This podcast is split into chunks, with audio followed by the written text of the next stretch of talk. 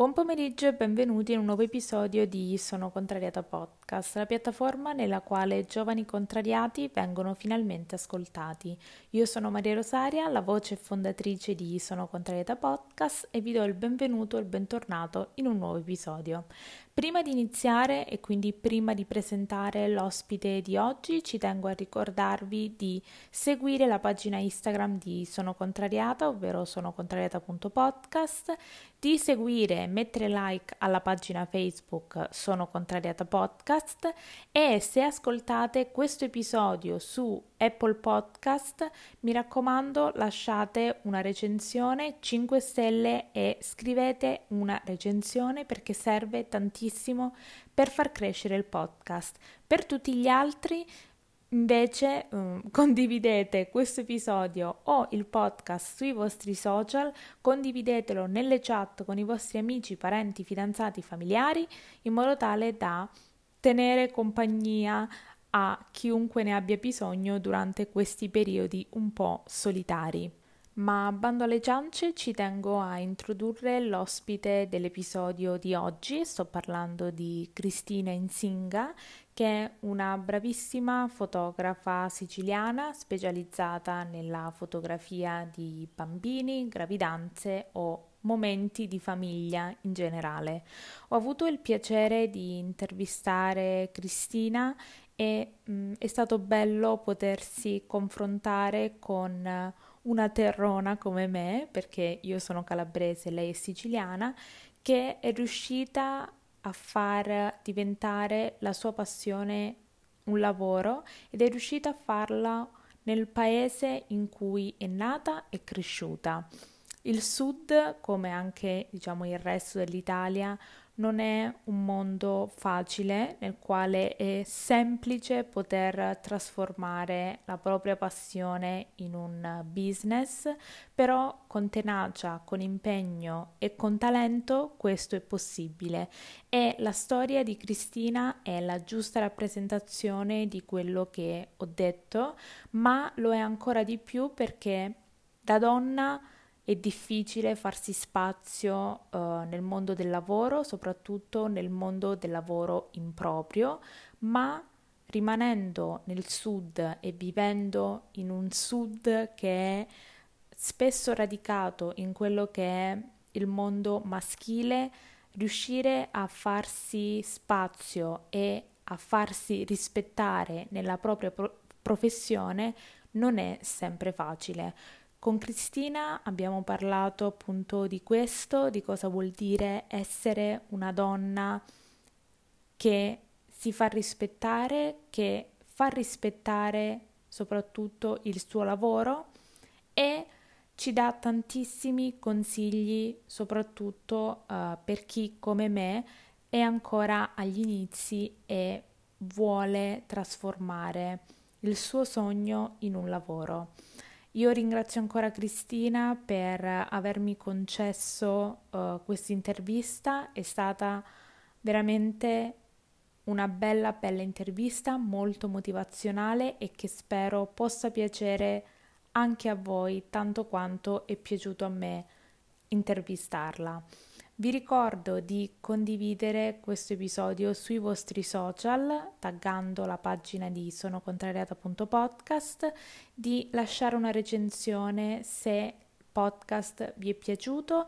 E vi ricordo che se anche voi, come Cristina, avete trasformato la vostra passione in un business, potete diventare ospiti di Sono Contrariata Podcast in modo assolutamente gratuito per sapere come fare vi ricordo di andare su www.sonocontrariata.com slash podcast e di compilare il questionario che trovate lì.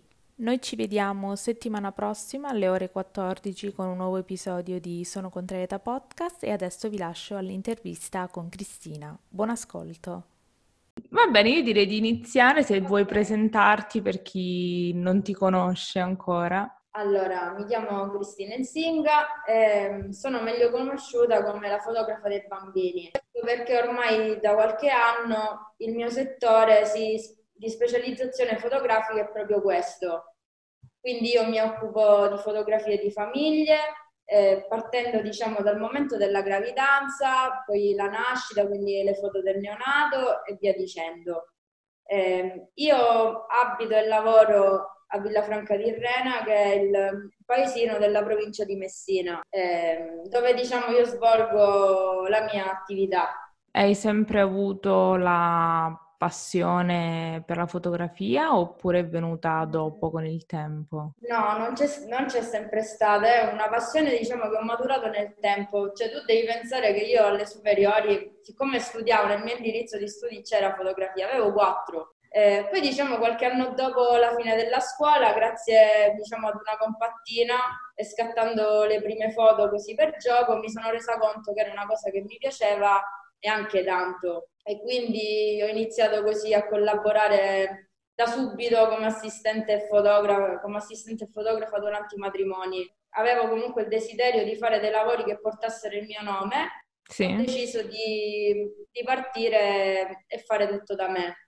Quando lavoravi appunto come assistente, no? fotografo, cosa vedevi che, cioè avevi già l'idea di quello che volevi cambiare, come avresti fatto tu se eh, fossi stata tu ad essere stata ingaggiata oppure cercavi un attimo solo di capire com'era la situazione? Allora, ehm, all'inizio comunque io ho cercato di capire meglio come funzionasse la luce, la macchina, guardando quello che facevano loro, perché giustamente essendo professionisti ne sapevano molto più di me. Magari vedevo loro che facevano delle foto più posate e io magari nella mia testa pensavo io se fossi stato un lavoro mio avrei sfruttato questo momento per fare delle altre cose eh, meno, con meno forzature o comunque sì. più libere, lasciarli più liberi, perché poi fondamentalmente a me piace questo, fare il reportage. Lasciarli liberi di viversi il momento è,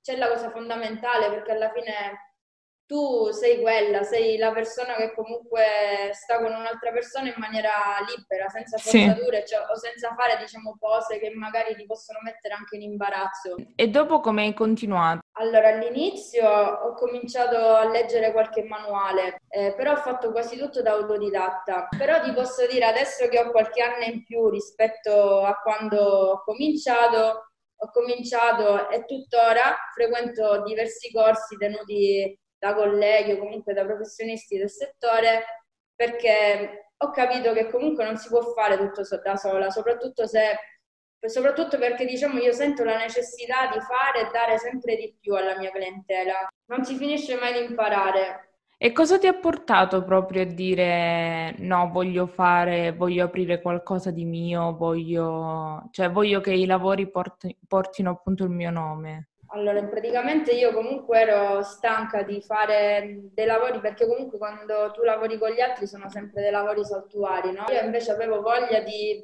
avevo bisogno comunque intanto di avere una mia stabilità economica. Sì. Eh, che sai benissimo quanto sia difficile. Assolutamente.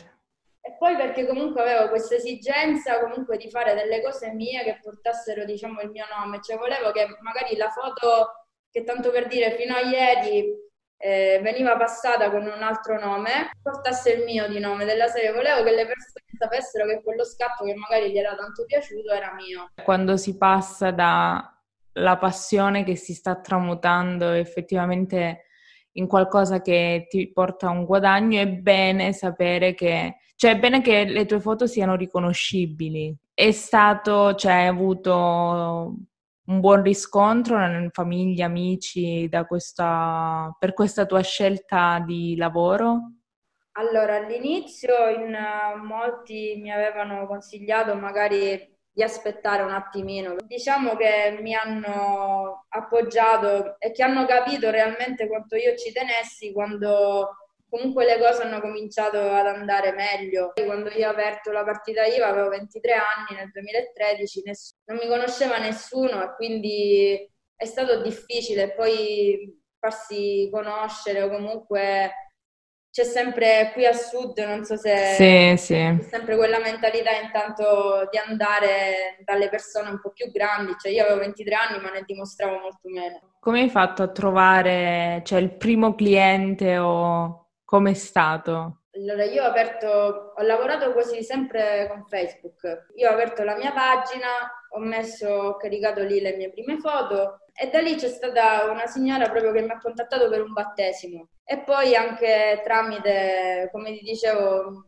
i miei amici o comunque i miei nipoti, cercavo di di usare loro come esempi per farmi conoscere, quindi magari c'è il passaparola a scuola e cose varie. E come mai hai deciso di specializzarti in un genere, cioè prevalentemente appunto come dici tu nelle foto che accompagnano, tra virgolette, la vita di, di una coppia o di una persona in generale? Perché comunque mi piace fotografare le persone, cioè io penso che non sarei capace di fare altro cioè, mi piace comunque entrare in connessione con loro e tirare fuori le loro emozioni. E poi comunque prediligo la fotografia di bambini e famiglie perché eh, mi piace catturare, diciamo, attraverso gli scatti quel particolare, quel perché sì. rende una famiglia unica, però allo stesso tempo diversa da un'altra.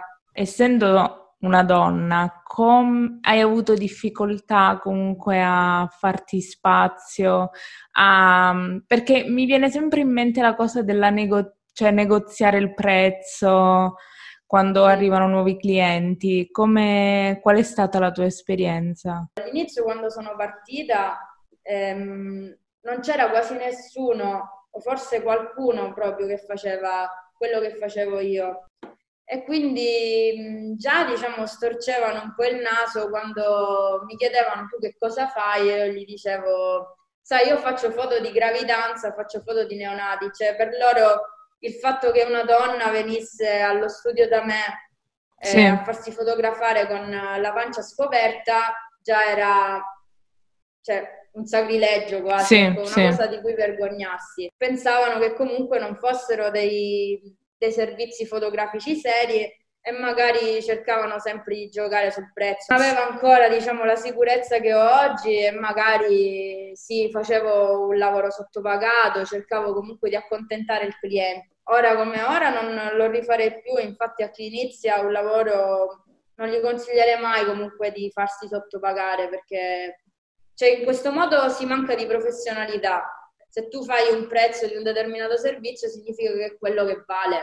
E perché comunque vuoi un buon risultato, altrimenti te la fai da solo. Hai mai rifiutato dei, un lavoro un, o clienti in generale? Eh, sì, mi è capitato perché magari tante volte materialmente non ero in grado di poterlo fare. Se tu, se un cliente viene da me perché vuole fare foto di interni, cioè sono io la prima che magari gli consiglio, sai, io non sono specializzata in questa cosa, è meglio che vai da uno che comunque fa quello di mestiere. Però questa cosa mi capitava un po' prima, adesso che comunque ormai io sono indirizzata sulla fotografia di bambini e famiglie, cioè chi viene da me sa già cosa io posso dargli. Come è cambiato appunto da quando ci sono i social? Tutti i social in generale, il tuo modo di comunicare, cioè di far conoscere il tuo lavoro? Allora, è cambiato tantissimo perché, allora, diciamo che io, eh, non avendo, diciamo, uno studio sulla strada, ehm, ho sempre dovuto usare, diciamo, i social. All'inizio c'era Facebook, sì, sì. quindi io mi ero fatta una pagina, come ti dicevo prima, dove caricavo le foto ehm, e cercavo di farle girare. Sì. Poi adesso che comunque con uh, i social c'è Instagram, il sito, mi hanno dato una marcia in più e quindi mi permettono di arrivare anche a persone che sono fuori dalla mia zona. Saper solo fotografare non basta, sì. devi, devi, trovare quell'altra cosa che, che, porti un cliente comunque a sceglierti. E ehm, per chi è agli inizi un appassionato e magari in futuro vorrebbe vorrebbe, diciamo, avere una possibilità di trasformarlo in lavoro, quali sono secondo te le cose sulle quali deve investire, proprio che n- non si può fare altrimenti? Allora, secondo me eh, la cosa che gli consiglio è sicuramente di frequentare corsi e specializzarsi, di non fare il mio errore. Sì. Eh, non solo in ambito fotografico, ma anche a livello di marketing diciamo che sono del parere che l'attrezzatura sia importante, ma chi la usa lo è ancora di più. Quest'anno è stato un anno un po' strano per tutti e molti si sono trasformati, hanno trasformato il loro lavoro in lavoro digitale. Tu come cosa hai fatto durante la quarantena dal punto di vista lavorativo? Allora, diciamo che è stato molto complicato perché non potendo ricevere nessun studio, sì. ehm, non c'era la possibilità di poter eh, incontrare le persone per fotografarli. Poi metti anche che tutte le cerimonie sono state rimandate a, destinarsi o addirittura cancellate. Sì. Diciamo che a casa l'unica cosa che potevo fare era continuare a post produrre lavori che, dove, che, avrei dovuto consegnare prima della quarantena. Nel, nel, periodo della quarantena comunque c'erano molti colleghi che facevano podcast o comunque corsi per, eh, di confronto comunque con altre persone, quindi diciamo ho sfruttato quel tempo per migliorarmi sotto questo punto di vista. E un'ultima domanda sul tuo lavoro. Come avviene il, il pro- cioè quando un cliente arriva da te? Come, come, fun- cioè, come inizia proprio il processo lavorativo? Cosa, cioè, qual è la cosa che chiedi magari per capire cosa vuole, se c'è una cosa specifica che quel cliente ti chiede? C'è sempre un primo colloquio telefonico, no? Sì. Dove magari loro mi spiegano quali sono le loro esigenze e io gli spiego sommariamente come funziona il servizio, il prezzo e tutto. Se c'è diciamo un riscontro positivo, li invito ad incontrarci in studio per conoscerci di persona, perché per me è, fonda- è fondamentale comunque conoscere chi dovrò fotografare, sì. proprio per capire il suo carattere, per capire cosa gli piace e cosa no. Quindi buttiamo insieme le basi dell'idea da realizzare, eh, decidiamo dove farla, se in studio o in esterna, ehm, e in questa occasione scegliamo anche per tempo i colori, gli abiti che dovranno indossare. Il mio lavoro chiaramente non finisce in quel momento, ma quando torno a casa e scarico le schede faccio una prima selezione de- degli scatti, li post produco e dopo qualche settimana sono pronta per incontrarli nuovamente in studio, perché io preferisco sempre incontrarli in studio anziché mandargli una galleria online. E a questo punto loro possono decidere se fare delle stampe oppure se fare un album, una tela, o scegliere un qualsiasi altro prodotto. Prima di iniziare a lavorare hai, hai una struttura, cioè fai colazione, non guardi il cellulare o guardi, rispondi subito alle mail oppure vai così alla giornata? Allora, prima diciamo che fino a un anno fa facevo questo.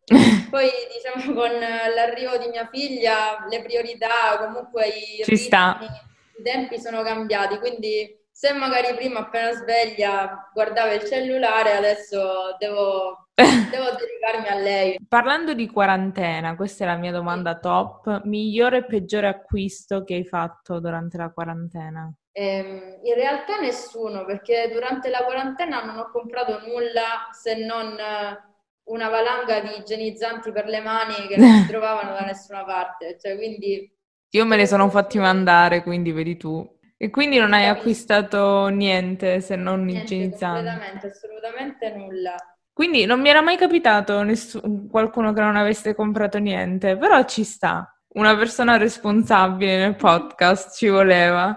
Se potessi tornare indietro e fotografare un, un momento della tua vita, quale sarebbe? Sicuramente mi piacerebbe fotografare magari tutti i giorni passati con i miei nonni di cui mm-hmm. non ho nulla di tangibile oggi da poter guardare a parte qualcosa. C'è una, un, tipo magari un Natale oppure in generale una giornata anche così normale passata con i tuoi nonni? Sì, diciamo anche la quotidianità perché sì. stavo molto con loro, quindi anche un giorno, no? un, un giorno qualunque sì. mi sarebbe piaciuto averlo fotografato come ricordo hai un posto dove, un posto che ti piacerebbe visitare non mm, adesso, dico in generale, nel mondo? Oppure, cioè hai un posto che proprio vorresti tanto vedere? Sì, l'Australia, da cima a fondo. Come mai questo? Cioè, ti ha sempre affascinato oppure hai visto... affascinato, cioè, per un bel periodo ho avuto anche l'idea di volerci andare a vivere, poi magari c'è tra dire e il fare, c'è di mezzo sì, il mare, anzi in questo caso l'oceano, però sì, è una cosa che mi sarebbe piaciuta. Invece c'è una persona famosa o un personaggio di film che vorresti fotografare o anche libri, va bene. Allora, senza andare troppo lontano, direi Luca Zingaretti, no? che è il mitico commissario Montalbano. Sì. Eh, mi piacerebbe comunque fotografarlo, magari con la sua famiglia, ecco. Parlando comunque di libri, oh, hai letto qualcosa che ti va di consigliare o hai visto un film o qualsiasi cosa che ti è rimasto impresso e dovremmo tutti correre ai ripari? Guarda, ora come ora ne, cioè, ne ho diversi, ma non saprei, sicuramente Murakami, mi piace moltissimo Murakami. Ora che ci penso, un altro, let- un altro scrittore che mi piace molto e di cui vi posso consigliare è Italo Calvino, no? Eh sì. Che a me piace moltissimo. E niente, io ti ringrazio veramente tanto, è stato un piacere e ti faccio ancora i complimenti per uh, il tuo, i tuoi lavori, che sono veramente belli ma diversi. Sono quelle foto che stai lì e le guarderesti per tanto tempo, non sono quelle foto che dici sfogli e basta, vai avanti. Ti ringrazio, questo è un complimento bellissimo. A te eh, ti ringrazio per questa opportunità.